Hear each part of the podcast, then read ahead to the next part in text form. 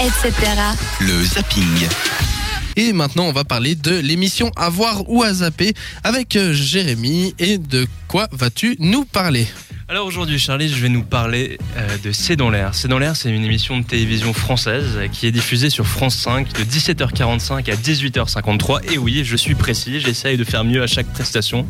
Alors, c'est une émission politique, sociale, économique et culturelle. Moi, je vous le dis franchement, c'est mon coup de cœur, tout simplement parce que ça permet d'avoir différents avis. On a des experts euh, qui pensent différemment, qui débattent et qui vont dans des sens qui ne sont pas les mêmes.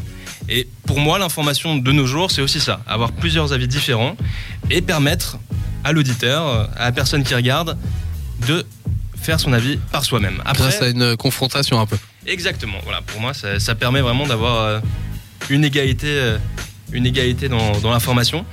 Après, on peut critiquer à cette émission que c'est souvent les mêmes personnes qui sont invitées et peut-être qu'elle est orientée, mais après, tous les médias souffrent, euh, voilà, de, Est-ce qu'on peut pas dire ça pour tous les médias Ça, c'est une question voilà. qu'on peut se poser. Exactement, mais je trouve que c'est dans l'air euh, permet quand même peut-être plus que d'autres de se créer son avis euh, par soi-même. Et ça, c'est positif. Longuement, euh, longtemps présenté pardon, par Yves Calvi. Maintenant, c'est Caroline Roux et Bruce Toussaint qui sont aux commandes.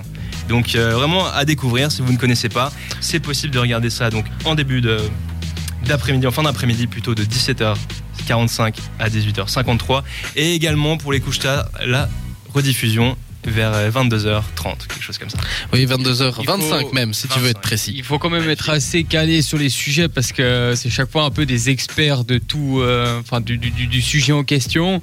Et puis si euh, tu connais pas forcément la culture française ou le, le- le- le thème débattu, bah pff, tu, tu décroches après 20 secondes quoi parce que t'es es largué complètement. Alors ça, je te rejoins totalement. Parfois, c'est des sujets qui sont quand même techniques. Ce qui est bien, cependant, c'est qu'on a quand même un moment à la fin où des auditeurs peuvent euh, poser des questions. Et là, ça simplifie un peu le débat et ils essayent quand même de permettre à, à tout le monde de comprendre. Après, quand on parle de politique française, c'est sûr que voilà, en Suisse, c'est pas forcément le, plus pertinent. Même chose.